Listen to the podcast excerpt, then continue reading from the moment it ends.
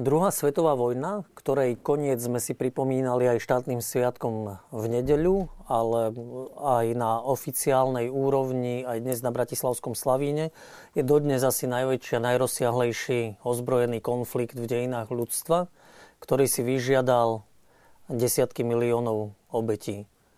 Tejto téme by sme sa chceli venovať dnes večer v televíznej debate v relácii v Samárii pri studni s mojimi hostiami, ktorými sú traja historici. Najskôr privítam dámu, pani Beata Katrebová Blehová. Dobrý večer. Dobrý večer. Tomáš Klubert. Dobrý večer. A Martin Lacko. Dobrý večer. Samozrejme, tvorcami diskusie v našej relácii ste aj vy, naši diváci, nie len ja ako moderátor. Svoje otázky, podnety, e, postrehy môžete posielať na mailovú adresu v Samárii zavináč tvlux.sk alebo na telefónne číslo, ktoré tiež vidíte na svojich televíznych obrazovkách.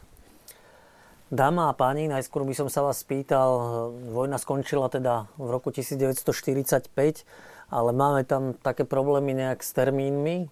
Keď sme patrili do východného bloku do roku 1989, tak sme slávili koniec druhej svetovej vojny 9. mája potom sa ten štátny sviatok presunul na 8. mája. Čím to je, pán Klubert? Skúste to vysvetliť našim divákom. V stručnosti povedané, kapitulácia Nemecka bola podpísaná už 7. mája na hlavnom štábe spojeneckých vojsk v Remeši vo Francúzsku. Lenže pri tejto podpise nebol žiaden významný sovietský vojenský predstaviteľ, preto si sovietský zväz vynútil zopakovanie tohto kapitulačného protokolu v Berlíne 8. mája večer a keďže v tom čase už bol v Moskve vzhľadom na časový posun 9. máj, tak sa tam oslavovali potom koniec vojny 9. mája. Čiže vzniklo to len z tohto dôvodu. Kvôli časovému posunu, že v Moskve už bol 9. máj, zatiaľ čo teda v strednej a západnej Európe bol ešte stále v 8. A preto teda potom vo východnom bloku celom sa koniec vojny oslavoval 9. mája. V Rusku, ako vieme, sa oslavuje dodnes. No aj u nás sa oslavuje dodnes. A dnes boli oficiálne slávnosti na Bratislavskom Slavíne je to paradox, že sme sa nepripojili k tomu západnému svetu a stále ako si slávime tento sviatok alebo koniec druhej svetovej vojny práve 9. Nie, tak no to vám neodpoviem. To už nie je otázka pre historika. Skôr pre politológa. Čiže každý si asi môže e, spraviť svoj názor, že e, máme tie oslavy 9. mája. E, dobre, keby sme sa chceli vrátiť do toho obdobia naozaj historicky, do roku 1945 a ako by ste popísali tú situáciu v Európe, pán Lacko? Aká bola, čo predchádzalo tomu koncu naozaj tohto masového konfliktu?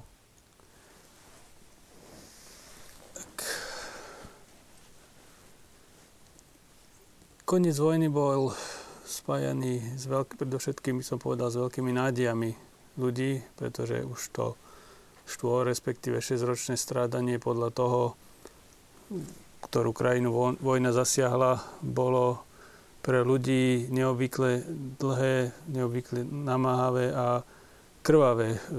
Ľudia v tom roku 1945 e, verili, že už nastane trvalý mier, že sa ľudstvo poučí a že už nikdy nebudú takéto hrôzy e, sa opakovať. Boli aj názory, že už teda žiadne vojny v Európe nebudú, že jednoducho Európa sa poučila.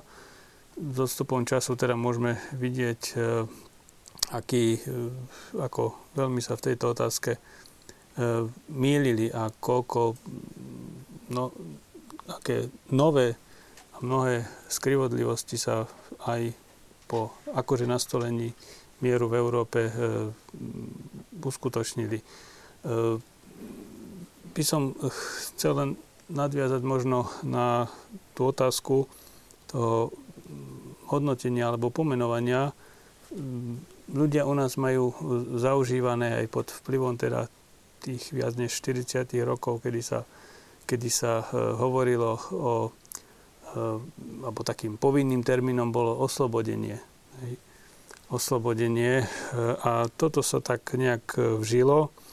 No, ja takisto môžem za seba povedať, keď sme ešte ako žiaci na základnej škole e, koncom socializmu, tiež sa nám rok 1945 spájal s tým obrázkom, ako nadšení Pražania hádžu kvety na sovietský tank a objímajú sa tam so sovietskými vojakmi, osloboditeľmi, až teda ďalej pod vplyvom historických výskumov a nových faktov a informácií, ktoré sa predrali na svetlo sveta po roku 1990 E, sme mohli zistiť, že nebolo to také jednoznačné naozaj, že e, teda ťažko možno takto jednoznačne hodnotiť hodnotiť tento hmm. rok 1945. Dobre, k tomu oslobodeniu či neoslobodeniu sa ešte dostaneme v priebehu relácie. Mňa by ale zaujímalo, smerovalo to dlhodobo ku koncu vojny, už to malo znaky konca, že by ten 6-ročný konflikt mohol skončiť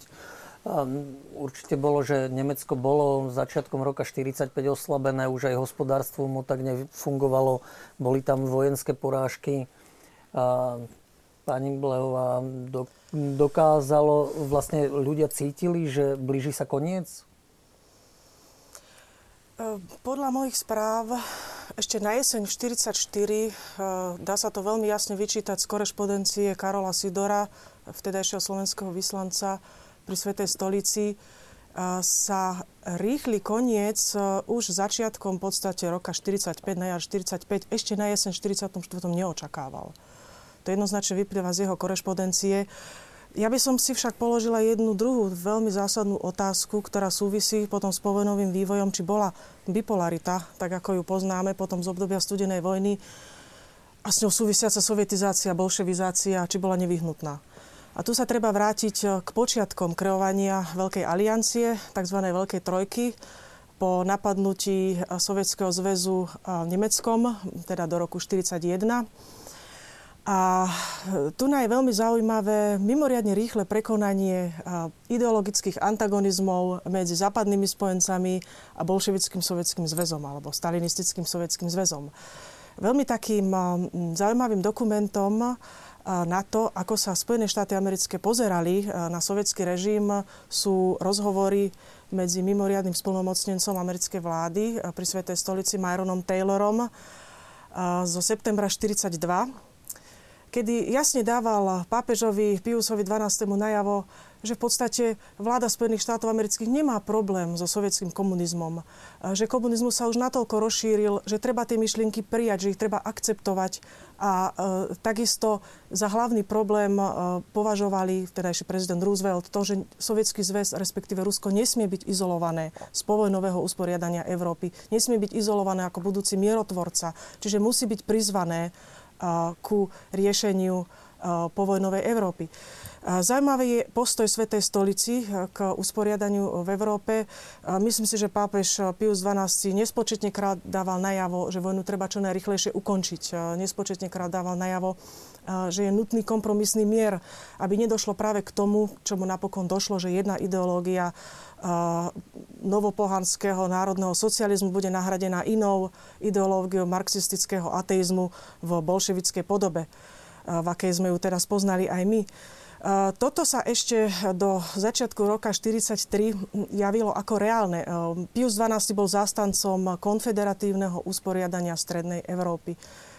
Týmto zástancom bola v podstate aj naša politická elita na čele s Karolom Sidorom, ktorý mal kontakty a myslím si, že pápeža oboznámil eh, s tou eh, jeho ideou Polsko, Slovensko, eh, Českej, Maďarskej, Chorvátskej konfederácie, ktorá by bola akousi bariérou, katolickou bariérou proti rozpínajúcemu sa komunizmu. Toto bol reálny plán ešte k začiatkom roku 1943. Prečo tieto plány, ktoré boli rozpracované do detajlov, v podstate nemali šancu na realizáciu? Pretože v januári 1943 sa spojenci v Casablanke dohodli bez prítomnosti Stalina, ktorý bol samozrejme o tom ale upovedomený, že budú vyžadovať od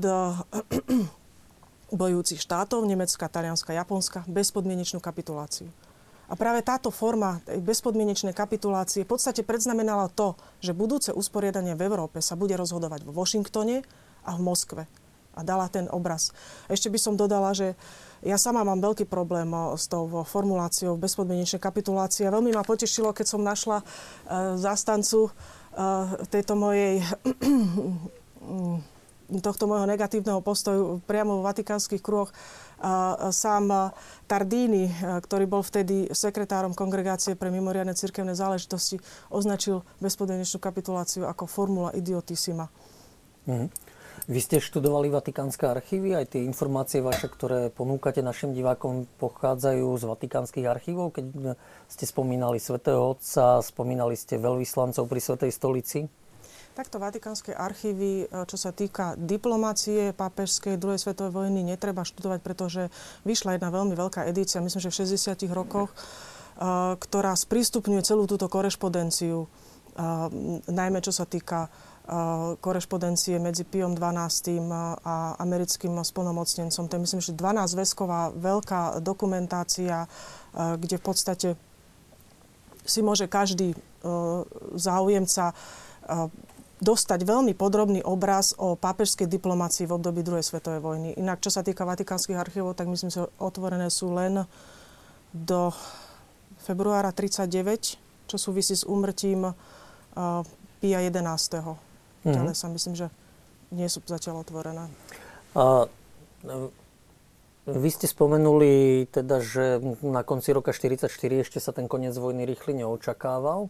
Pán Kluber, možno na vás otázka, ale už začiatkom roka 1945 bola konferencia na Jalte, kde už sa rozdeľovalo povojnové nejaké usporiadanie. Zdá sa, že slovenskí politici vtedy, keďže bol spomínaný Sidor, boli nejak idealisti či neinformovaní.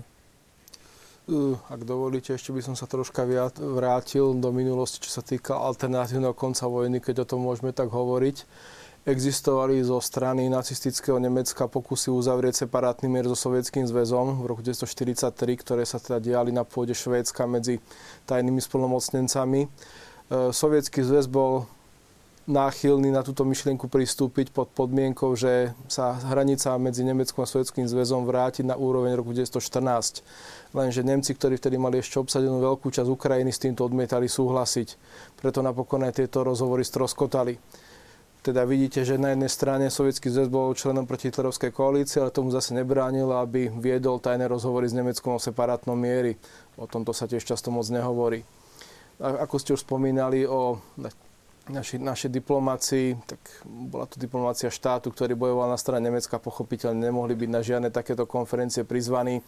Mohli sa o týchto veciach dozvedať iba z tlače, z rozhlasu takže ich informácie boli pomerne obmedzené, ale teda každý vedel už hlavne po podpise sovietsko-československej zmluvy v roku 1943, že so slovenským štátom sa jednoducho v pojnom usporiadaní Európy nepočíta, že bude obnovená Československá republika, ktorá sa dostane do záujmovej sféry Sovietskeho zväzu. Toto bolo jasné už od konca roku 1943. Uh-huh.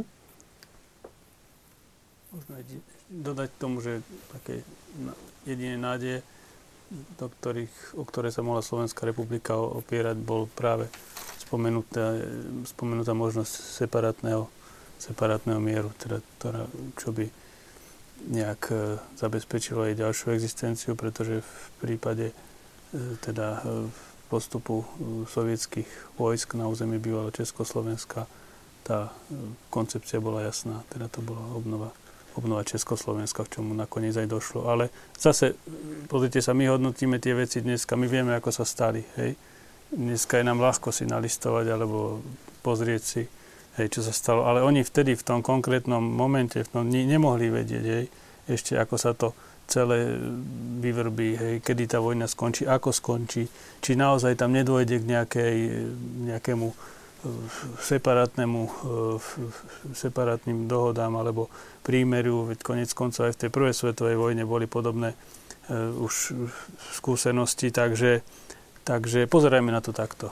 Uh-huh. By som ešte dodala napríklad uh, na jar 45 keď už v podstate Červená armáda bola pri Prahe a zo západu sa na Prahu približovali, približovala tretia americká armáda Eisenhowera, sa ešte vtedy presne nevedelo, kto vlastne obsadí Prahu začiatkom mája 45. Churchill, ktorý bol veľmi sklamaný výsledkami Jalskej konferencie, respektíve tým, ako si sovietská strana dohody Jalskej konferencie, ktoré sa ešte môžeme vrátiť, bol mimoriadne sklamaný, ako si sovietská strana vysvetlovala. Bol veľmi sklamaný tým, že de facto stratil Polsko na Jalskej konferencii, čomu sa viac menej priznal. 30. apríla 1945 písal novému americkému prezidentovi Trumanovi, ktorý nastúpil po smrti Roosevelta 12. apríla 1945 kde ho vyslovene prosil, aby americká armáda pokračovala v oslobodzovaní Československa a dostala sa de facto až do Prahy, pretože to by kategoricko zmenili, zmenilo situáciu v Strednej Európe. Generál Eisenhower, vojak, túto politickú opciu odmietol, pretože sa obával príliš vysokých strát. Vieme, že v Prahe vtedy zúrilo majové povstanie. Takže toto tiež do určitej miery predznamenalo to začlenenie Československa do výlučnej sféry, do výlučnej sféry sovietského vplyvu. Ale ja by som ešte spomenula, padla tu Československo-sovietská zmluva z 12. decembra 1943. 8. maja 1944 bola podpísaná neveľmi známa zmluva, ktorá riešila vzťah medzi budúcou okupačnou mocou, respektíve medzi velením, vojenským velením a civilnou správou na území Československa ktorá bola bezprecedentná ešte v tom období. V maji 1944 bola bezprecedentná. E, tá zmluva došla medzi Benešom a sovietským, vedím, tuším, Lebedev ju podpísal zo sovietskej strany. V Londýne bola podpísaná. V čom bola bezprecedentná? V tom, e, že de facto Československo sa už v máji 1944 stávalo jedinou operačnou zónou Červenej armády. Čo de facto v konečnom dôsledku spojenci viac menej aj akceptovali. Ako to, že je jedinou, teda že spojenci tu nemali pra, práva bojovať, oslobodzovať, ehm, že sa toto územie prenechávalo Červenej armáde? Spojenci vyslovene odmietli podpísať podobnú zmluvu s Benešom. Beneš sa dotazoval, ehm, pravdepodobne mal záujem o podpísanie podobnej zmluvy, ktorá by riešila vzťahy tej vojenskej, vojenského velenia na okupovanom území, ale že k takéto zmluvy nedošlo. Čiže tam muselo už vtedy v tom období padnúť to rozhodnutie, že Československo v budúcnosti padne do výsostnej sféry sovietského vplyvu. Čiže padlo ešte skôr ako na Jalte?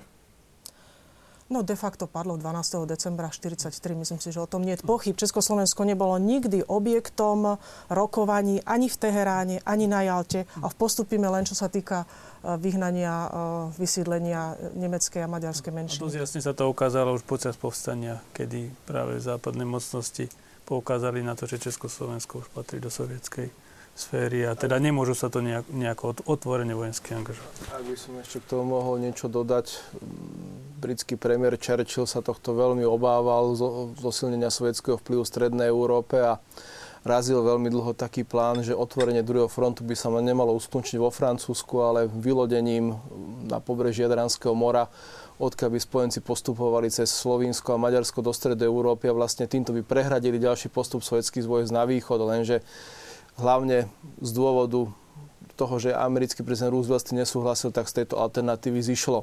Takže bol tu aj takýto plán, na tým sme nemali zabúdať, ale teda jednoducho sa nerealizoval. Čiže v druhej svetovej vojne nešlo len o porážku Hitlera, Nemecka, nacizmu, ale išlo aj o ďalšie usporiadanie Európy? Isté áno, to Stalin povedal už na začiatku, táto vojna je iná ako tie predošlé, pretože víťaz si na obsadenom území nadiktuje svoju vlastnú ideológiu. Toto predtým nebolo. Toto bol taký veľký zlom. A prečo tie západné mocnosti ako si odignorovali tú strednú Európu podľa vás? Jednoducho potrebovali Stalina, keď viedli vojnu, pretože vedeli, že bez neho Hitlera neporazia a naozaj možno, že sa aj báli toho, že by mohol uzavrieť nejaký separátny mier s, s Nemeckom. Jednoducho nechceli mu házať veľa takto polina pod nohy, snažili sa mu ustupovať. Tak ako pred vojnou ustupovali Hitlerovi, tak cez vojnu ustupovali Stalinovi, hlavne teda americká vláda pod vedením Roosevelta, ktorá bola v tomto veľmi naivná a očakávala, že ten sovietský zväz sa možno nejakým spôsobom zmení, demokratizuje, že to nie je taký veľký strašiak, že sa ten režim nejakým spôsobom liberalizuje a bude sa s ním dať vychádzať, no ale teda vieme, ako to dopadlo. E, nie to tak celkom e, neodpísali, to určite nie. A Churchill bol veľmi nešťastný e, tým, že v podstate stratil Balkán, stratil vplyv na Balkáne. Keď si pripomenie, pripomenieme to známe, tú známu dohodu medzi ním a Stalinom 18. oktobra 1944, keď išlo o prerozdelenie sfér vplyvu, keď si sadli obidvaja politici za stôl a písali si percentá tak tam bolo jasné vyhranenie. Bulharsko 90%, pardon, Rumunsko 90%, sovietský vplyv 10% britský, Bulharsko 70% sovietský, 30% britský, Maďarsko a Juhoslávia 50 na 50. Čiže nebolo to ešte v tom období vyjasnené. Lenže to, čo robil Stalin, Stalin jednoducho stával západné mocnosti pred fait accompli pred uskutočnené, uskutoč, pred uskutočnené skutočnosti, ktoré už nebolo možné zmeniť. A ja by som chcela sa opäť vrátiť k Jalte, február 45 a najmä k otázke, prečo sa práve Jalta považuje za synonymom rozdelenia Európy a prečo tie dohody z Jalty boli mnohými politikmi počas celej studenej vojny považované za provizórne. Konrad Adenauer bol prvý taký politik, ktorý ich považoval za provizórne. Potom v 80 rokoch bol znova táto debata. Bžežinsky to znovu um, vyťahol na verejnosť. Jan Pavel II takisto považoval výsledky Jalty za mimoriadne nespravodlivé pre Polsko, pretože v Jalte 45 uh, sa Stalinovi v podstate podarilo uh, vynútiť si od spojencov um, prenechanie Polska ako keby uh, pre, pre jeho výsostné záujmy. Tam došlo k tomu, že Stalin síce akceptoval, uh, že bude rekonštruovaná sovietská, uh, rekonštruovaný polská vláda, ktorú on predtým v júni 1944 dosadil na oslobodenom Lublinskom území, tzv. Lublinský výbor, že bude doplnená o exilových politikov, lenže v podstate e, celá politika polskej exilovej vlády, ktorá bola podporovaná Londýnom, v Jalti definitívne padla. Čo bolo povedala by som, nestraviteľné sústo pre Churchilla. A Churchill bol asi jediným politikom, e, ktorý na jar 1945 bol ochotný ísť vojensky aj proti Sovietskému zväzu. Existuje niečo ako operácia Unthinkable, alebo operácia nemožná ktorú nechal vyhotoviť eh, ešte pred júnovými voľbami v britskom generálnom štábe a ktorá v podstate znamenala spoločný postup amerických, britských a polských eh, vojenských jednotiek proti Rusku. Vždy sa hovorilo len o Rusku, nie o Sovjetskom zväze, ktorá by zasadila taký jednoznačný úder, eh, že eh, Rusko by bolo vojensky porazené. Lenže samozrejme výsledky tej expertízy boli v tom zmysle, že v tom období jednoducho západní spojenci nemali šancu poraziť tých 200-300 divízií, ktorí de facto stáli v tej strednej Európe. Čiže na jednej strane rokovali o spolupráci, o premožení Nemecka, ale na druhej strane sa snažili ten sovietský zväz či Rusko znemožniť alebo dostať mimo hry.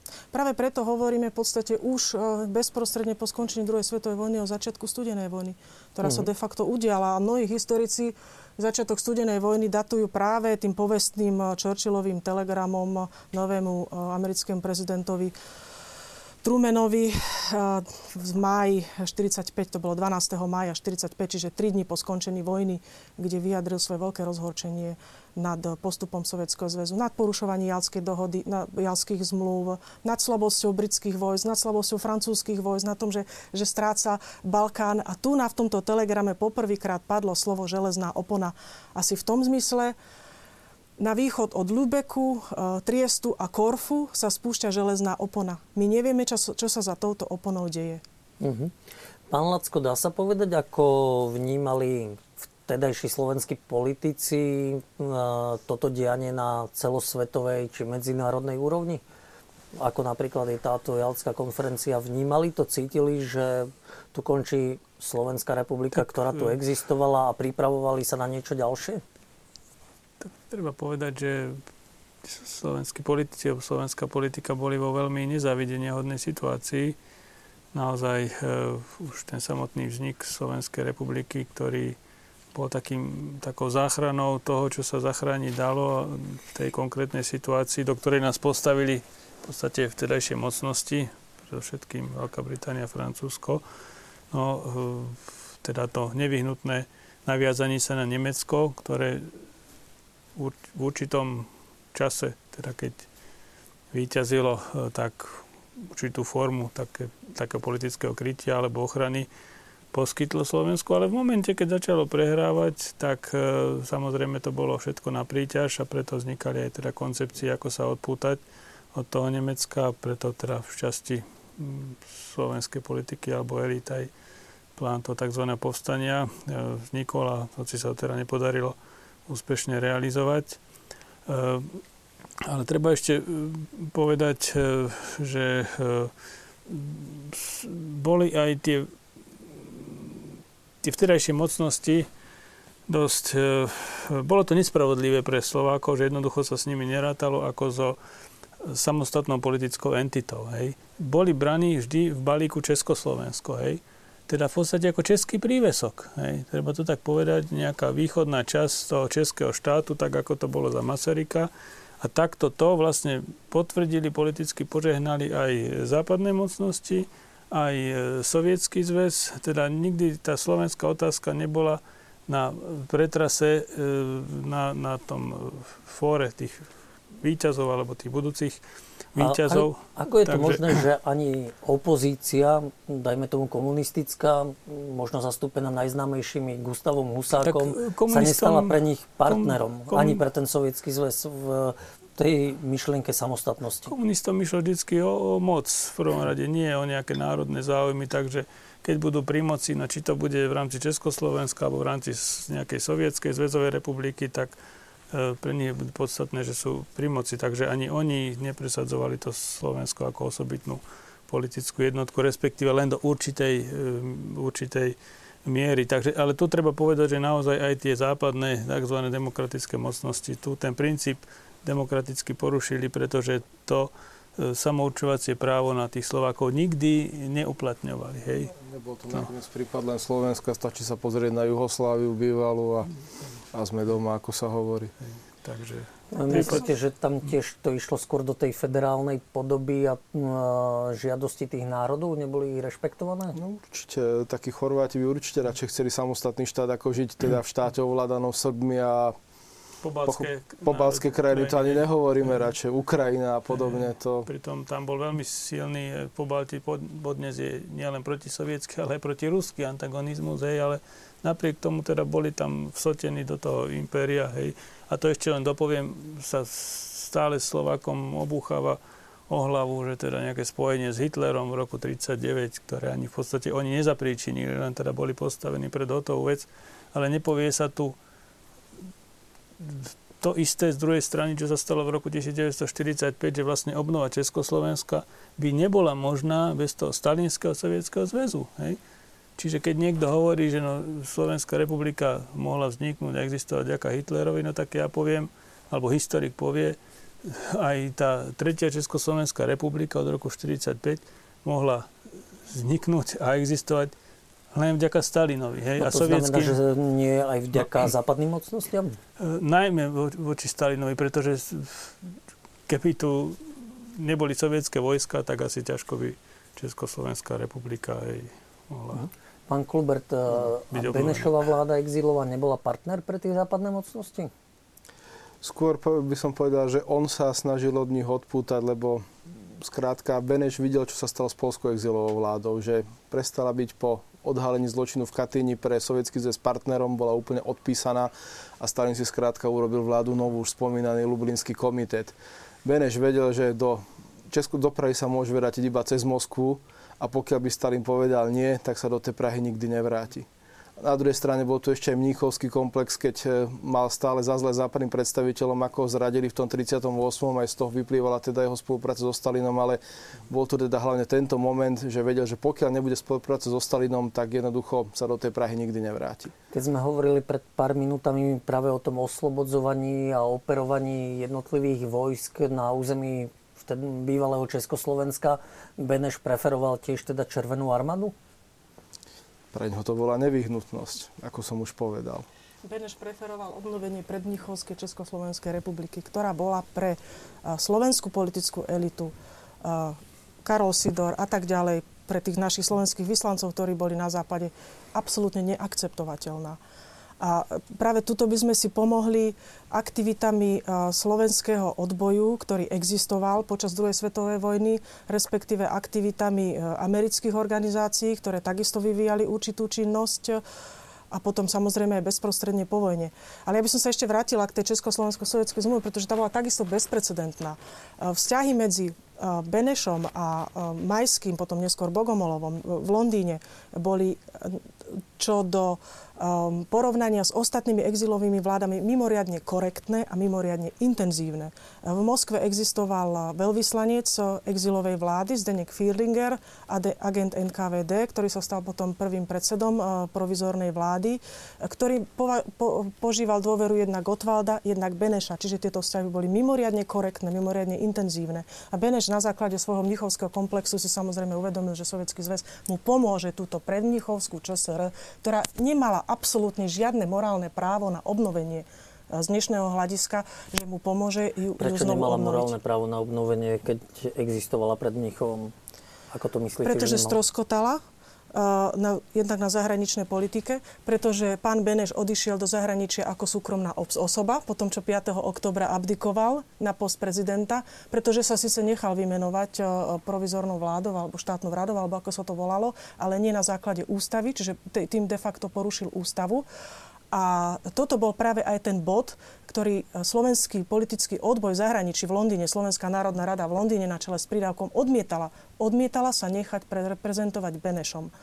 Takisto podala silný taký protest proti tejto zmluve Československo-sovietskej 9. januára 1944, kedy sa aj sama zreorganizovala. To bol otvorený list ministrovi zahraničných vecí Idenovi, kde vyslovene protestovala proti tejto zmluve a protestovala proti tomu, že Beneš nemá právo zastupovať Slovensko na medzinárodnom fóre.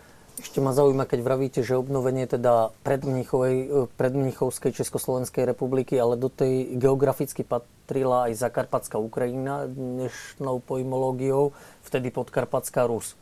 Ale tá nám po vojne nepripadla, čiže čo teda Beneš vlastne chcel, alebo ako to vyrokoval? To bola prvá trpká pilulka, ktorú musel Beneš prehltnúť po tom, čo si vybásnil tú jeho iluzórnu spoluprácu so Sovietským zväzom a ako to bude všetko korektne fungovať, pretože samozrejme v tej zmluve existovala klauzula o nevmiešavaní sa do vnútorných záležitostí. Samozrejme, že to tam existovalo. To bola klasická spojenecká zmluva. Nič menej, nič viac. Jediné, čo tam bolo navyše, bola hospodárska spolupráca. Lenže uh, podkarpatskú Rus si v podstate Sovietský zväz prisvojil už na základe tej druhej zmluvy, ktorú sme spomínali zo 8. mája 1944, kedy bola jednoducho oslobodená. Bol tam síce vyslaný vládny zmocnenec, ktorého však sovietské velenie nerešpektovalo, zosadilo ho a dosadilo si vlastnú prokomunistickú, prosovietskú vládu na podkarpatskej Rusi a donútilo na základe týchto skutočností, nechali tam tuším ešte aj plebiscit vypísať, ktorý dopadol samozrejme pozitívne, v zmysle, že sa chce, chce oddeliť e, rusínsky národ a pričleniť sa k, Ukrajins, k ukrajinskému národu. Ktoré bolo úplne zmanipulované. Samozrejme, povedať, to bolo všetko zmanipulované, to ale to bolo v intenciách nemalo... Stalinovej politiky a Beneš to jednoducho musel také. prehltnúť. A toto bola jeho prvá trpká skúsenosť o tom, ako si sovietský zväz vysvetloval dodržiavanie zmluvných záväzkov. Mm-hmm.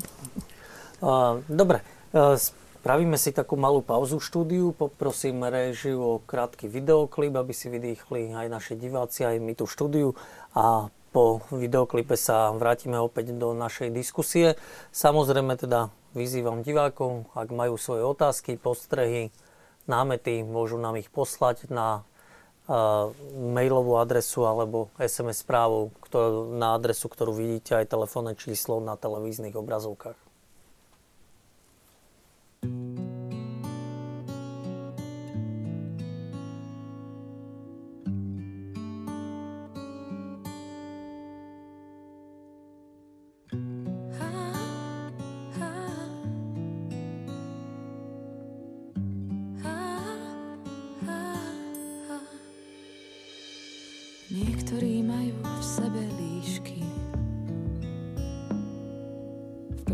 pretvárke žijú a hľadia z výšky. Niektorí majú v sebe vlkov,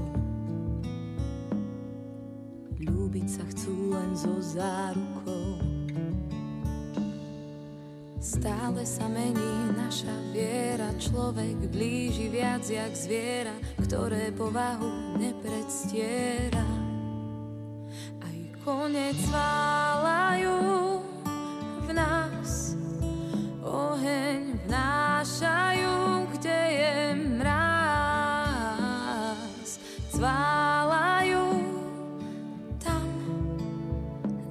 nad vecou hodinám začínam.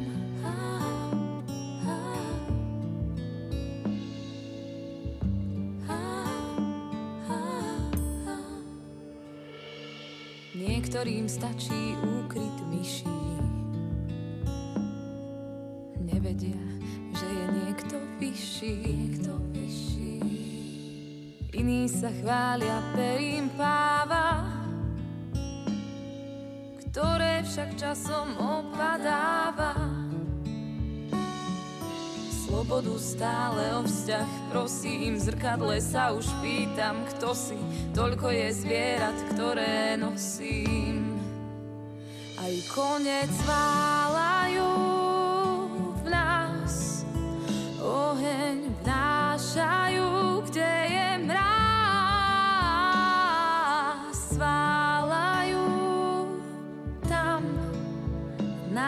vecou k hodinám, k hodinám.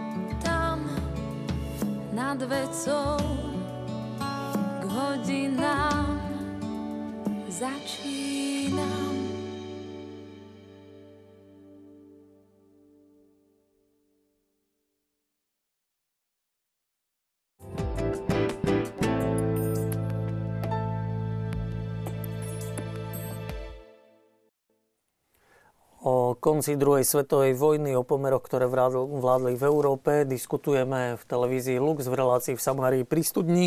A teraz e, by som sa chcel dostať k takej téme, že ako ten koniec vojny bol prežívaný priamo tu na Slovensku podľa našich e, historikov, ktorých máme v štúdiu. Takže zaujíma ma, pán Lacko, bolo niečo špecifické na Slovensku, čo treba vypichnúť?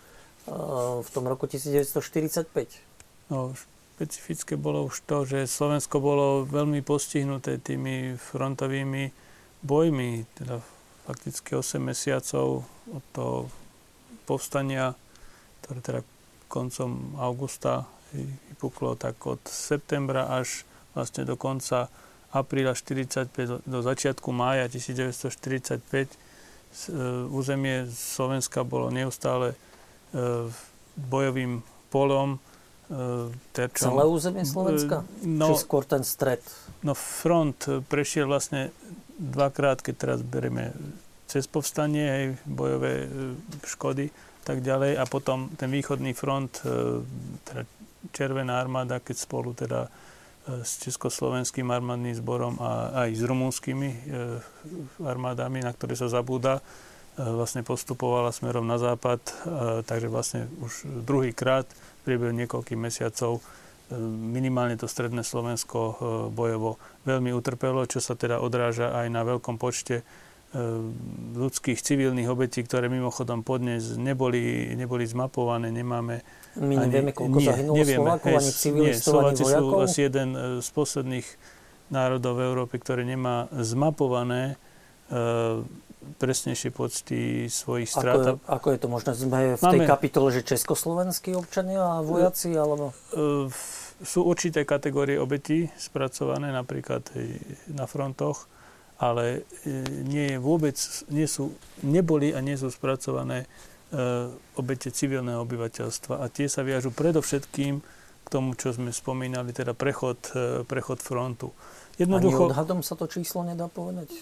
No odhady nejak hovoria o tisícoch, ale čo to je proste... No tak nie tisíc sú, takže, je aj tisíc, aj 999 no, tisíc. Takže mm, nevieme to. Podnes e, treba len dúfať teda, že e, aj táto otázka bude e, niekedy zmapovaná. No a zmapovať Takže... sa dá čo z historických prameňov, no dalo by sa to, hej. Keby bol záujem, tak by sa to dalo určite zmapovať z umetných matrík, hej, z kroník, hej, a, a tak ďalej, z hlásení. Takže to už historici majú tie postupy, vedia len teda, nie je tu nejak, by som povedal, záujem z hora o toto nejaké celkové vyčíslenie. Mm-hmm. Mm. Čo sa týka takého politického usporiadania, pán Klubert, e, ja viem, že 14. marca 1939 vznikla Slovenská republika. Dá sa do 45. roku datovať jej zánik? Tak presne, že vznikol slovenský štát. E, oficiálny názov Slovenská republika bola až od 21. júla 1939. E, dá sa povedať, že to štátne zriadenie ono bolo otrasené už v auguste 1944, že už nikdy sa ho nepodarilo naplno obnoviť a skutočnými vládcami sa potom stali v štáte Nemci, nemecká okupačná moc. Tá slovenská vláda pritom vlastne iba tak dožívala a tá republika postupne, dalo by sa povedať, odumierala s tým, ako front postupoval, tak tá moc odchádzala spolu s ním. Čiže ke, ke, kedy môžeme datovať, že dnes skončila Slovenská republika a bolo obnovené Československo. Či taký dátum neexistuje? Pani Blaho. Uh, samozrejme existuje. Uh, my, sme spomínali pojem emigrácia, exil, evakuácia a tak ďalej.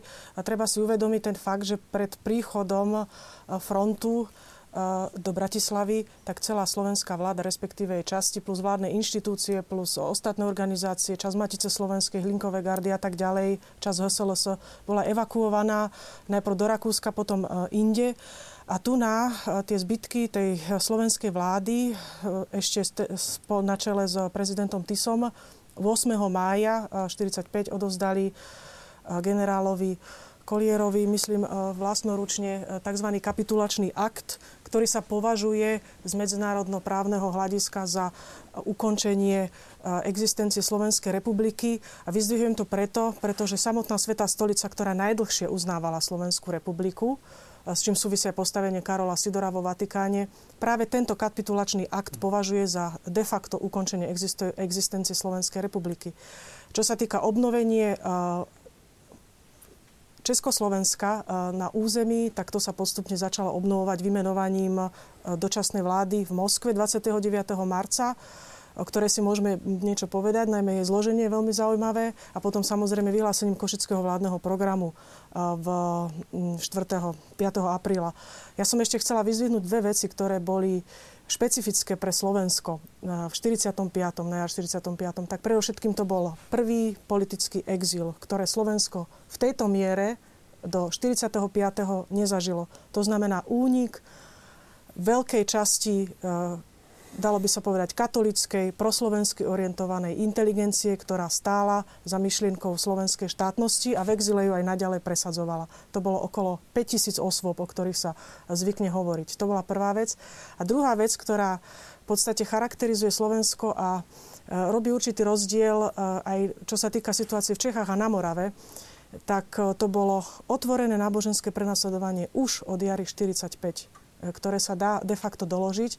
A tu nás sa situácia v Slovensku približuje k Chorvátsku. E, čo to znamenalo? Znamenalo to to, že na Slovensku boli na základe e, nariadení Slovenskej národnej rady poštátnené celé cirkevné školstvo a znamenalo to to, že už v 45. začali sa tie, také tie prvé proticirkevné akty, um, internovanie slovenských katolických biskupov Vojtašáka a Buzálku na niekoľko mesiacov, ich odsúdenie na drakonické uh, tresty.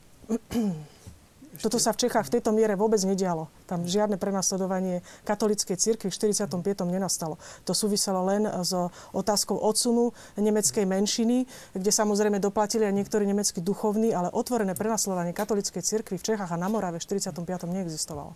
Ešte uh-huh. bol treba zásadnú vec tam vložiť, a najmä pre poslucháčov, divákov, ktorí teda nie sú tak zbehli v histórii pre Slovákov ten rok 1945 alebo ten záver vojny nebol len otázkou koniec vojny, začiatok mierového obdobia tak ďalej, ale sa spájalo so zásadnou otázkou straty štátnosti. Slováci prišli o vlastný štát. Hej. Boli, ako sme to už spomínali, jednoducho včlenení niekým z hora, tými mocnosťami do Československa bez možnosti nejakého plebiscitu, diskusie, referenda a tak ďalej. E, čiže toto bolo obrovské mínus aj z hľadiska slovenských národných dejín. A konec koncov aj ten ďalší vývoj už po vojnových desaťročiach ukázal, že, že to, tá obnova Československa bola slepou uličkou slovenských dejín, pretože to Československo znova zaniklo, znova sa rozsypalo a znova to Slovenská republika. Československo vlastne aj v tej socialistickej vznikla. podobe likvidovalo aj ten odboj, nie len tú vládnu garnitúru. Ako náhle došlo v rámci aj toho komunistického totalitného Československa k nejakému odmeku, v tom momente sa začali úplne prirodzene prejavovať slovenské národno-emancipačné snahy, ktoré v konečnom dôsledku viedli k obnove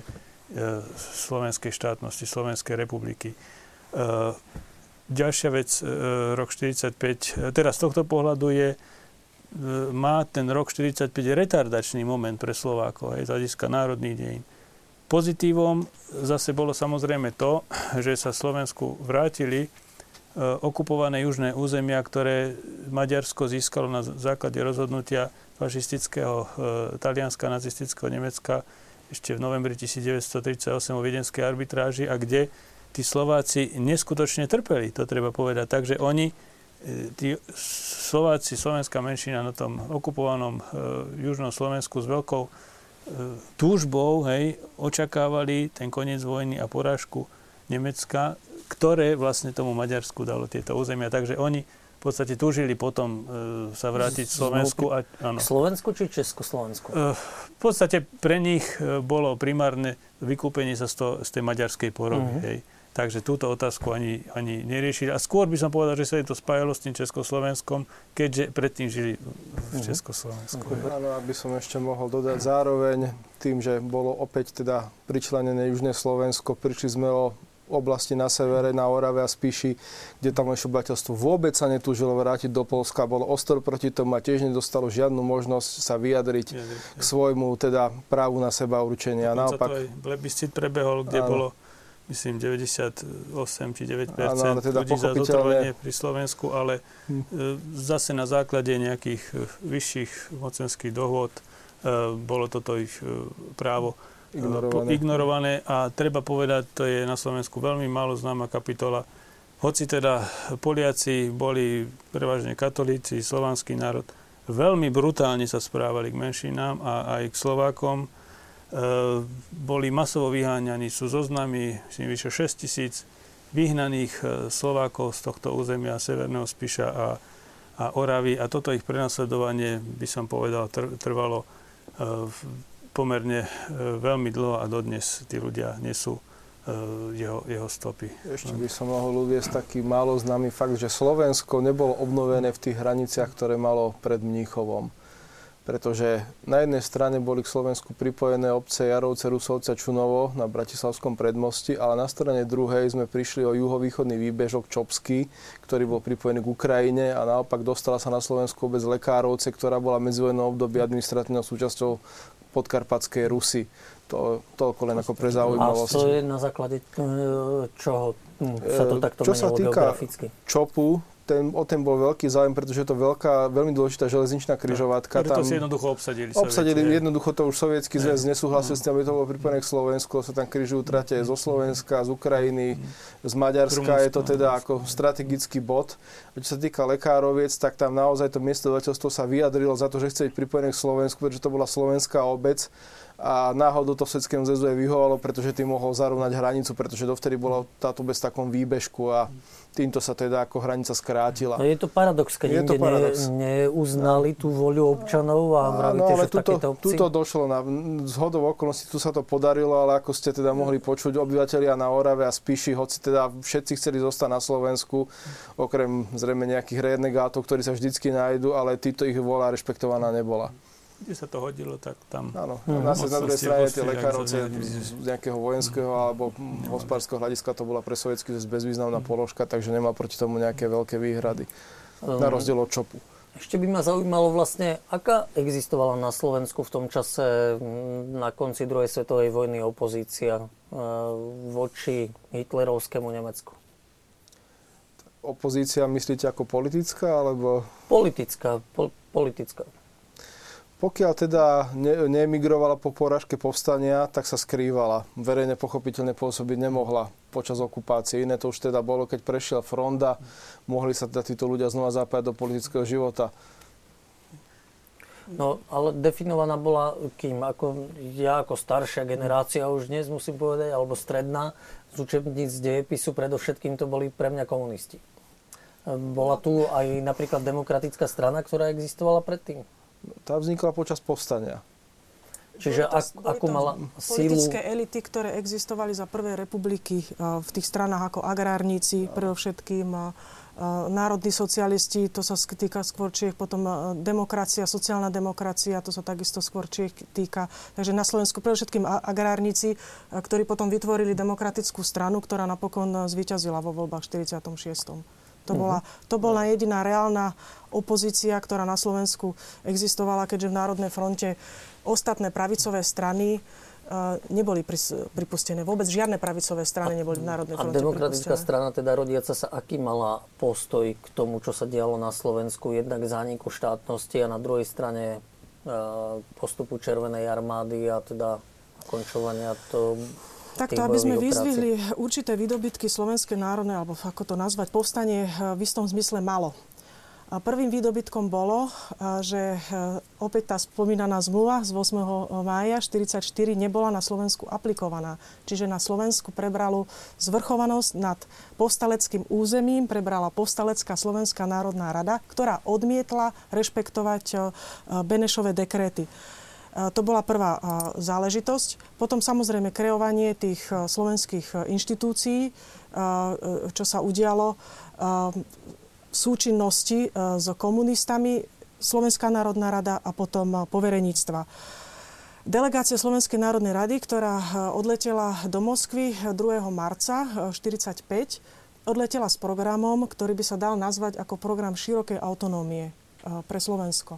Čo je veľmi zaujímavý poznatok. Eh, tam bolo niekoľko bodov, v podstate išlo o vytvorenie zásady rovný s rovným, čiže na slovenskom území si budú pánmi Slováci. Eh, išlo tam o široké kompetencie pre slovenské povereníctva, išlo tam dokonca o vytvorenie vlastných vojenských jednotiek, išlo tam takisto o to, že Slovensko sa stane samostatnou hospodárskou, colnou a menovou jednotkou. Jednoducho to bol veľmi bohatý, široký program, ktorý by sa inak ako autonómia nedal naznačiť v rámci federácie. Samozrejme narazila na tvrdý odpor. Výsledkom bol kompromis v článku 6 Košického vládneho programu, ktorý síce stanovil zásadu rovný s rovným a takisto umožňoval e, SNR e, zvrchovanosť, e, právnu zvrchovanosť na slovenskom území, ale de facto slovenskú otázku neriešil, pretože ju odkladal do budúcnosti, čo sa aj stalo potom v tom období 45-48, kedy postupne všetky tie slovenské inštitúcie a právomoci, ktoré si viac menej komunisti, slovenskí komunisti vydobili, boli a slovenskí demokrati boli likvidované tými tromi pražskými dohodami. Treba povedať si takto v krátkosti. Česká politika a Česi vôbec mali komplex z toho zániku prvej Československej, prvej alebo druhej jednoducho zániku Československa a každý náznak nejakých e, nejakého samourčovacieho práva Slovákov, nejakých, e, nejakej formy samozprávy, autonómie a tak ďalej, v nich vyvoláva reminiscencie a pocit ohrozenia republiky, čo zase tí Slováci chcú a zase sa to rozpadne, zase proste ten slovácky, slovenský separatizmus, hej, tam kvitne a treba ho zlikvidovať. Na toto sa vlastne, na toto bola česká politika strašne, strašne háklivá a treba povedať, že e, toto samourčovacie právo Slovákov bolo v Československu jednoznačne potláčané, nebolo rešpektované. Štátna bezpečnosť už od roku 1945 sa zameriavala práve na vyhľadávanie, likvidáciu všetkých takýchto skutočných alebo domnelých prejavov tzv. slovenského separatizmu, teda snahy o samostatnosť. Bolo to podložené aj legislatívne, retribučné súdnictvo. V podstate to bolo e, pre Slovákov legálne prenasledovanie prejavov samourčovacieho práva. Hej. Jednoducho išlo o to, tá tretia Československá republika chcela zabetónovať svoju existenciu. Hej a ju zabetónuje na väčšie veky tak, že tých zlých a Slovákov, ktorí chcú nejakú formu e, samozprávy alebo samostatnosti Slovenska jednoducho zotrie, odpíše, pozatvára. Takže tu, a toto je zase prvok, na ktorý sa zabúda, to je už e, vložené, by som povedal, do toho roku 1945, keď sa Československo obnovilo, že tí Slováci tu trpeli jednoducho aj po tejto stránke. Uh-huh. A ako národ, hej? alebo boli ukracovaní na právach, nazvime to ako chceme.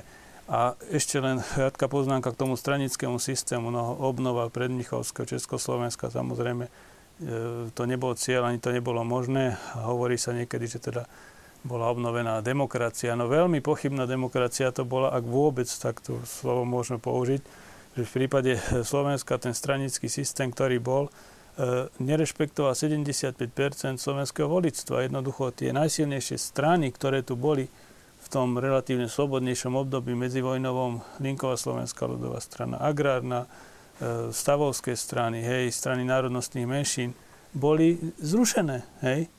A, čiže tie tvorili okolo 75 elektorátu voličstva, takže už z tohto pohľadu to je veľmi otázna e, tá demokratickosť a najviac to samozrejme e, vyťažili, vyťažili komunisti, ktorí sa stali uh-huh. už vládnou stranou, už počas povstania a teda ešte viac zosilnili v tom roku 45, keď tu bola prítomná Červená armáda a to bolo pre nich ďalší taký uh-huh. silný... samozrejme s tou taktikou Národného frontu a Sovietskeho zväzu Treba povedať, že v českých krajinách sa stalo niečo podobné, ani tam nebola obnovená najsilnejšia predvojnová strana agrárna, no, pretože... to bolo ešte áno, áno, lebo... pretože ten ducho nevyduchovalo Benešovi, ktorý teda agrár agrárnikov nemal rád a veľmi, takto sa ich elegantne zbavil. A tu išlo to naozaj potreboval získať rolníkov na svoju stranu, ktorí boli ešte vtedy podľa štatistík vo väčšinovom zastúpení. A to sa mu podarilo tým spôsobom, že nechal previesť pozemkovú reformu.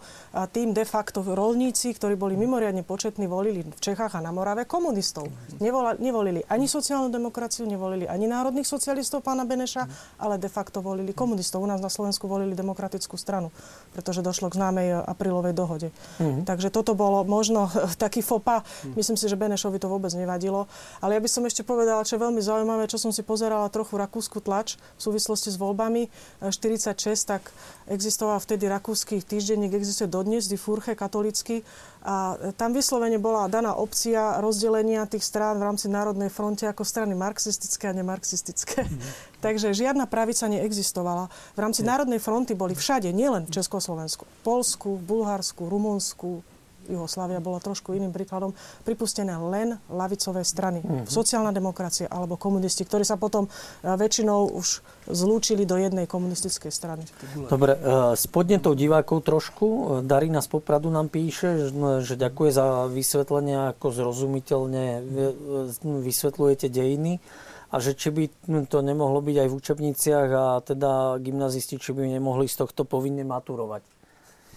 Tak v Maďarsku je povinná maturita z dejepisu, takže myslím, že na rozdiel od tej slovenskej úbohej, to treba zdôrazniť, úbohej jednej hodiny týždenne majú Maďari myslím 4 alebo 5 hodín, mm-hmm. takže by sme sa mohli tam inš, inšpirovať. Hej. No, inšpirácia Ale pre to je otázka asi hej, na vyššie. To je otázka na ministra školstva.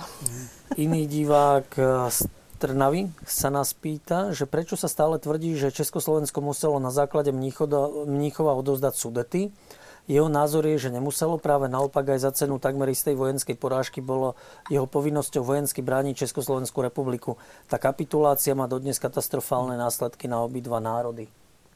Ešte je to pravda, nemuselo, navyše to bolo protiústavné, pretože o zmene hraníc mohol rozhodnúť iba parlament vtedajší a veľmi dobre to vyjadril aj vtedajší československý generál Leo Prchala, ktorý povedal, že o hraniciach sa nerokuje, o hraniciach sa striela. Takže naozaj, že bol to prejav zbavelosti politické reprezentácie. Armáda chcela brániť štát, ale nebolo to umožnené. Ale to nebolo prvýkrát ani poslednýkrát v československých dejinách, kedy sa teda politická reprezentácia dobrovoľne vzdala. Uh-huh. Ešte k tomu roku 1945, aby sme nezabudli mimoriadne, teda dôležitá otázka uh, odvliekania slovenských, respektíve československých občanov do Sovietskeho zväzu ktorá bola úplným teda tabu do roku 1989. E, bol to jednoznačne e, protiprávny akt zo strany Sovietskeho zväzu aj vzhľadom na podpísané dohody e, už teraz budúcou Československou štátnou reprezentáciou, kedy Sovietský zväz odvliekol doslova z územia toho obnovujúceho sa Československa niekoľko desiatok tisíc občanov Československa. No, z jakého titulu? A odkedy sa dialo toto odvlečenie? Odliekanie sa dialo prakticky od e, chvíle, kedy prvé sovietské jednotky e, vstúpili na to územie e, bývalo Československa. Len z územia pod, bývalej podkarpatskej Rusy českí historici uvádzajú, že bolo takmer 30 tisíc internovaných a odvlečených z územia Slovenska. Tieto počty sa tiež historici tápajú, ale podľa môjho takého odhadu e, sa pohybujú nad 10 tisíc, hoci teda menej asi 6 tisíc podchytených, ale okolo 10 do 20 tisíc môže byť Slovenská asociácia násilne odvlečených v roku 1995 evidovala 40, e, myslím, 5 e, tisíc žiadostí o odškodnenie, ale tam boli zahrnutí nielen civilní obyvateľia, ale aj vojenské osoby, ktoré sa teda ocitli v zajatí. Takže e, tento aspekt e, vrhá, by som povedal, mimoriadne zlé svetlo na e, sovietský zväz a na to, čo vlastne jeho, jeho ozbrojené jednotky na území štátov, kam vkročili, e, uskutočňovali. To by som doplňala. Existuje jedna interpretácia, že tá spomínaná zmluva z 8. maja 1944 dávala určitú právomoc e, sovietskému veleniu k odvliekaniu slovenských občanov. A síce keď si pozriete článok 7, tak tam je niečo v tom zmysle, že ak sa civilné obyvateľstvo dopustí nejakého zločinu alebo nejakého trestu na území, na ktorom práve prebiehajú vojenské operácie, tak spadá pod jurisdikciu sovietského velenia. A ja neviem, či toto práve nebola klauzula, na ktorú sa ono, oni potom zrejme mohli odvolávať uh, Myslím, pri podstate odvliekaní tých občanov. neriešilo aj z tých prameňov, ktoré poznáme, Sovietský zväz jednoducho tie jednotky masovo odvliekali mm. napríklad pod hlavičkou obnovovacích nejakých rekonštrukčných prác. Nahrali 200 chlapov z obce alebo z mesta, idete a namiesto toho, aby išli oni rekonštrukčné práce robiť, tak ich e, nalifrovali do do dobytčích vagónov a tam uh-huh. hajde niekde na Ukrajinu alebo na Sibír. Títo ľudia naozaj niekoľko stoviek minimálne, zase nepoznáme presne čísla, tam aj zahynulo v otrockých podmienkach, pracovali po návrate, e, nesmeli o tom hovoriť, nedostali odškodné od Sovietskeho zväzu podnes vlastne, vlastne korunu za to a e, by som povedal, že tento moment aj vzhľadom na tú svoju tragickosť je u nás nesmierne e, zanedbávaný, až by som povedal umyselne zamlčovaný. Hej? Uh-huh. Takže Pán Lacko, treba na vás, sa aj na to zamerať. Na vás od diváka niekoľko takých priamých otázok. Pracujete v Ústave pamäti národa a je známe, uh-huh. že v UPN pracuje aj Jan Bobák, ktorý bol komunista a pracovník v UMO. Či si rozumiete a či sa zhodujete v názoroch? Či ako historik súhlasíte s tým, aby taký človek na ústave pracoval? Tak ja neviem, či to je priamo otázka na mňa. Ja som historik, ja skúmam, skúmam pramene a s niektorými kolegami sa v určitých otázkach zhodnem, s niektorými sa nezhodnem. Ja si myslím, že to je na e, vedeckých pracoviskách úplne, úplne normálne. Takže a ešte jedna otázka povedal. z tohto mailu vyplýva, že či súhlasíte s tým, že z bývalých gardistov a ľudákov sa po vojne stali komunisti, ktorí tu vládli do roku 1989 a preto sa dodnes Slovensko nevie vyrovnať so svojou minulosťou. To je taký stereotyp, ale nedá sa s tým súhlasiť, že by sa eh, nejak paušálne stali. Poznáme príklady eh, aj za, aj proti. Boli postihnutí mnohí gardisti a tak ďalej. Niektorí samozrejme máte v každej spoločnosti určitú časť, ja neviem, 5% ľudí, ktorí sú bez chrbtovej kosti, kariéristi, chamtivci, ktorí prezlečú kabat v každom režime, aký je.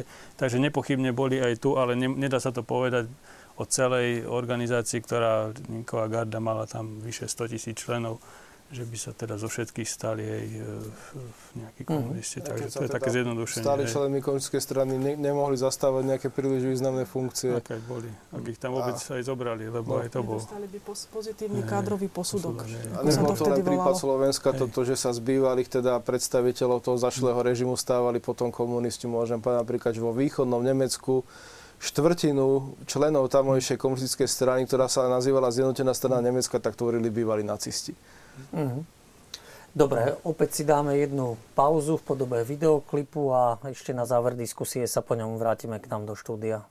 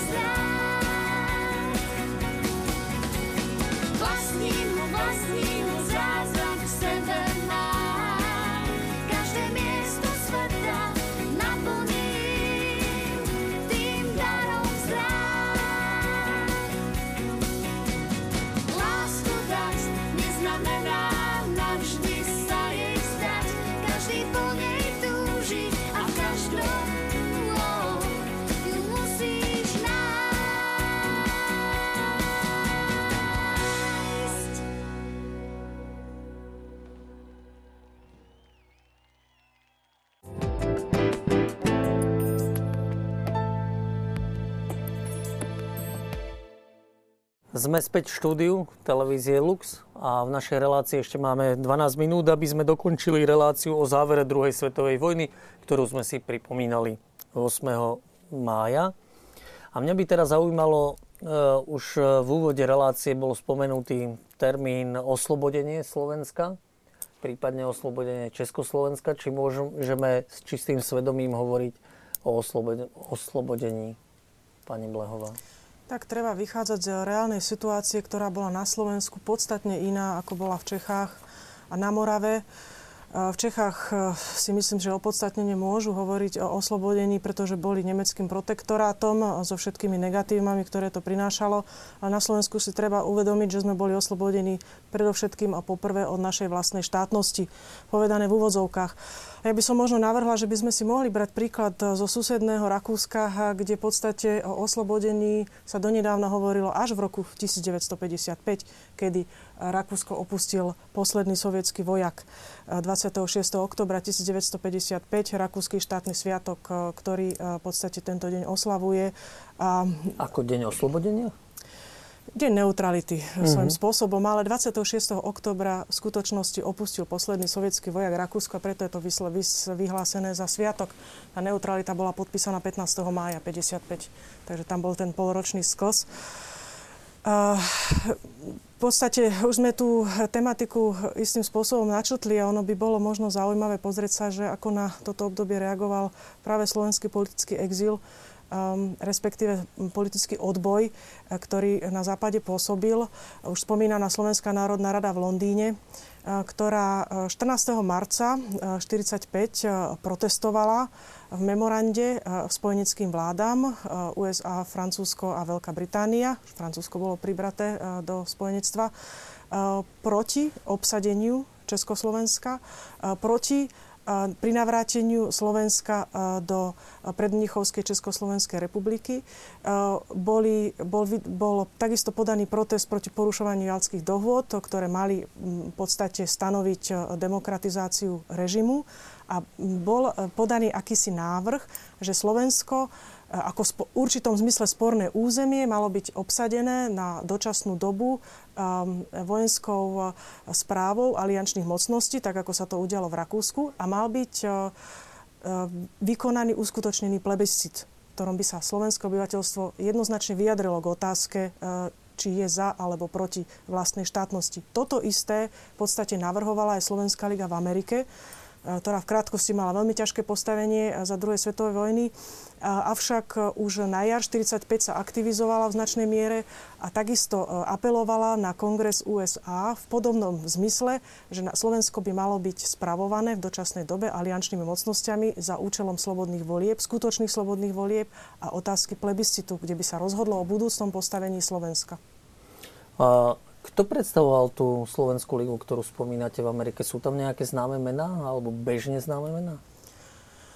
Slovenská liga v Amerike, pokiaľ viem, vznikla v roku 1907. Je to najstaršia fraternalistická organizácia eh, Slovákov v Amerike, v Spojených štátoch amerických, to možno do nejakých v podstate organizácia, ktorá združovala všetky slovenské americké spolky v Spojených štátoch a ktorá zohrala uh, svojím spôsobom uh, aj určitú uh, politickú funkciu. Samozrejme, že sa to odlišovalo od obdobia Prvej svetovej vojny, kedy mala úplne iné podmienky. Známe Pittsburghská dohoda a Clevelandské memorandum.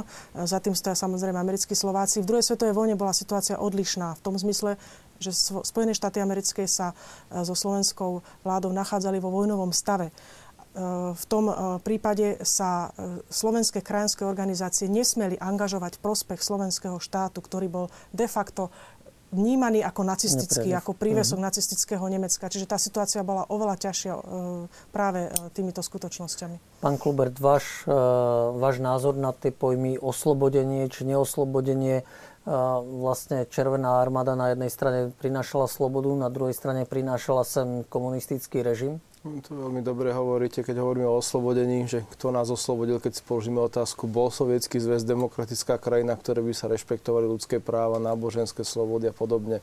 Rozhodne nie. Boli sovietskí vojaci slobodní občania, ktorí mohli rozhodovať o svojom živote, tak ako obyvateľe demokratických krajín, takisto nie. Skôr išlo teda naozaj o výmenu jednej protektorskej mocnosti za druhú, aj keď teda v počiatku to nebolo až také zjavné a nebolo to také brutálne, ale skrátka prišli sme z vplyvu mocenského nacistického Nemecka do vplyvu Sovietskeho zväzu. Uh-huh.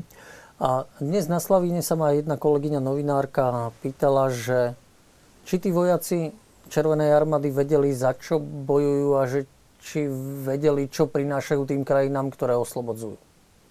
Vedeli hlavne proti čomu bojujú, to bolo dôležité a treba povedať, že väčšina týchto sovietských vojakov bola presvedčená, že tie obrovské obete, ktoré priniesli, že predsa z nich aj vzíde niečo dobré, že tá sovietská vláda sa tiež nejakým spôsobom re, liberalizuje a nejako sa demokratizuje.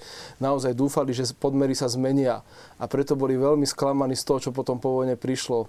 E, rozhodne by som ich teda nebral ako podobne ako Nemcov, ako nejakých okupantov. Boli to ako obyčajní ľudia, ktorí museli do armády narúkovať na základe rozhlasu. Najprv museli vyhnať zo svojej krajiny Nemcov a ich spojencov a naozaj verili, že sloboda, za ktorú bojujú, že neprinášajú len krajinám, ktoré boli pod nemeckou nadvládou, ale že aj sami pre seba. Teda o to väčšia bola tá tragédia. Mm. Ja som dnes hovoril jedným z ruským veteránom, ktorý síce nebojoval na Slovensku, ale pri Baltiku a vraj ako 17-ročný dostal povolávací rozkaz a išiel vlastne teda do armády bojovať. No, Vidíte. Ja som nejak neznižovala uh, to ruské víťazstvo, alebo ako to nazvať. To bola skutočne vlastenecká vojna, ktorú aj v tomto vlasteneckom duchu viedli. Treba vždy rozlišovať medzi režimom, medzi pojmom režimu a pojmom štátu. Štát ako entita všetkých uh, národov, občanov, uh, ktorý má určité pozitívne konotácie a na druhej strane samozrejme režim, za ktoré tí občania do veľkej miery nemôžu, ani nemohli. Mm-hmm. Takže práve čo sa deje v dnešnej dobe je znižovanie, marginalizácia e, toho ruského nasadenia počas druhej svetovej vojny, ktoré bolo nutné. Tam išlo o, ja neviem, koľko sto divízií, ktoré oni skutočne porazili, vyhnali, zničili. To nedokázala žiadna iná armáda. Ja by som to v žiadnom prípade nemargin, nemarginalizovala. A bez tých Rusov, už ste to spomenuli, že vlastne bez by porážka Nemecka nacistického nebola možná že to si uvedomovali aj západné mocnosti. Samozrejme, si to uvedomovali a všetky rozhodujúce bitky sa udiali na sovietsko-nemeckom fronte, takže uh-huh. to je O tom nemôžeme vôbec pochybovať ani o tom diskutovať. To je jednoznačne fakt, ktorý sa nedá nejako spochybniť. Uh-huh. Uh, jedna z diváčok e, nadvezuje na to, čo sme rozprávali pred tým videoklipom že niečo povedať o odvlečených ľuďoch do Ruska v januári 45, zapadlých Rusov vo vojne, koľko ich tam zahynulo, prečo sa o tom málo hovorí. Lac, pán Lacko o tom hovoril, neviem, či sa môžeme k tomu ešte vrátiť, vyjadriť. Neviem, ako to o... presne súvisí, počet padlých ruských vojakov. Je tam nejaký súvis vôbec, že no, vlastne tí ľudia, ktorí boli odvlečení do určitú Ruska? logiku to má, hej, lebo pokiaľ e, ja viem, e, ja som sa gulagmi až tak nezaoberala, ale určitú logiku to malo. Tam existovali štatistiky v gulagoch, určité čísla, ktoré museli byť naplnené a podľa týchto čísiel sa odvliekali ľudia do tých gulagov. Čiže tam nešlo o žiadnu uh-huh. vinu alebo previnenie alebo niečo také. Pravdepodobne to s týmto súvisí. Iný divák sa mm, pýta na váš komentár mm, k bratislavskému pogromu po viedenskej arbitráži, že prečo sa udial? Neviem, či to teraz súvisí s touto problematikou. To bola mimoriadne pohnutá doba. Jeseň Hlavne máme 38, dve minúty do konca relácie. Mimoriadne pohnutá doba jesen 38 a treba zobrať do úvahy zloženie obyvateľstva vtedajšej Bratislavy, ktoré bolo podstatné iné ako je dnes. E, tam bolo oveľa vyššie množstvo menšín. E, neviem sa k tomu teraz úplne presne vyjadriť. Ale to bola úplne iná doba. E, Môžeme v septembri spraviť reláciu a vlastne pripraviť aj historikov, aj výber historikov k začiatku druhej svetovej vojny. Tam by sme možno túto otázku mohli zodpovedať. Dnes skôr našou témou bolo koniec e, druhej svetovej vojny a obdobie tesne pred e, druhým koncom svetovej vojny. Čiže na záver naozaj máme dve minútky do konca. Čo ten rok 45 a záver druhej svetovej vojny e, priniesol pre Slovensko, pre Slovákov, pán Klubert? Predovšetkým skončilo sa obdobie vojny. Ľudia teda skončila sa tá hrozná neistota, ten strach, že ráno nemusia na druhý deň už byť nažive. Jednoznačne to ľudia brali ako obrovské uľahčenie, že nastal mier a verili, že bude lepší svet, bude spravodlivejší, ako vieme všetci, ako to dopadlo, ale teda je to dôležitý rok z toho, že to utrpenie hrozné, ktoré museli dovtedy znášať mnohí, tak jednoducho sa skončilo. Uh-huh. Aj keď teda pre iných žiaľ sa začalo. Pani Blehová, váš pohľad na ten rok 45? Ja by som možno ukončila uh, parafrázovaním jedného možno menej známeho výroku, uh, ktorý učinil istého času um, Jozef Tiso. Aký je rozdiel, keď vás pohryzie pes? Či vás pohryzie čierny alebo biely? Že asi v takejto situácii sa nachádzalo slovenské obyvateľstvo, ktoré v podstate z jednej ako keby diktatúry, ktorá samozrejme na Slovensku nemala až také rozvitie, vhúpla do inej diktatúry, ktorá ale de facto znamenala oveľa horšie dôsledky pre národ, tú 40-ročnú bolševizáciu. Uh, ďakujem veľmi pekne mojim hostom v dnešnej relácii. Kto by mal z divákov záujem o štúdium dejína roka 1945, mám pred sebou knihu Prelom dejín rok 1945 v slovenských a európskych dejinách. Uh, myslím si, že je to dostupné a viete si to pohľadať a vlastne túto problematiku možno doštudovať či dočítať. Páni, dáma, ďakujem veľmi pekne za vašu prítomnosť štúdiu a vám, vážení diváci, ďakujem za pozornosť. Teším sa opäť na budúce. Pekný večer.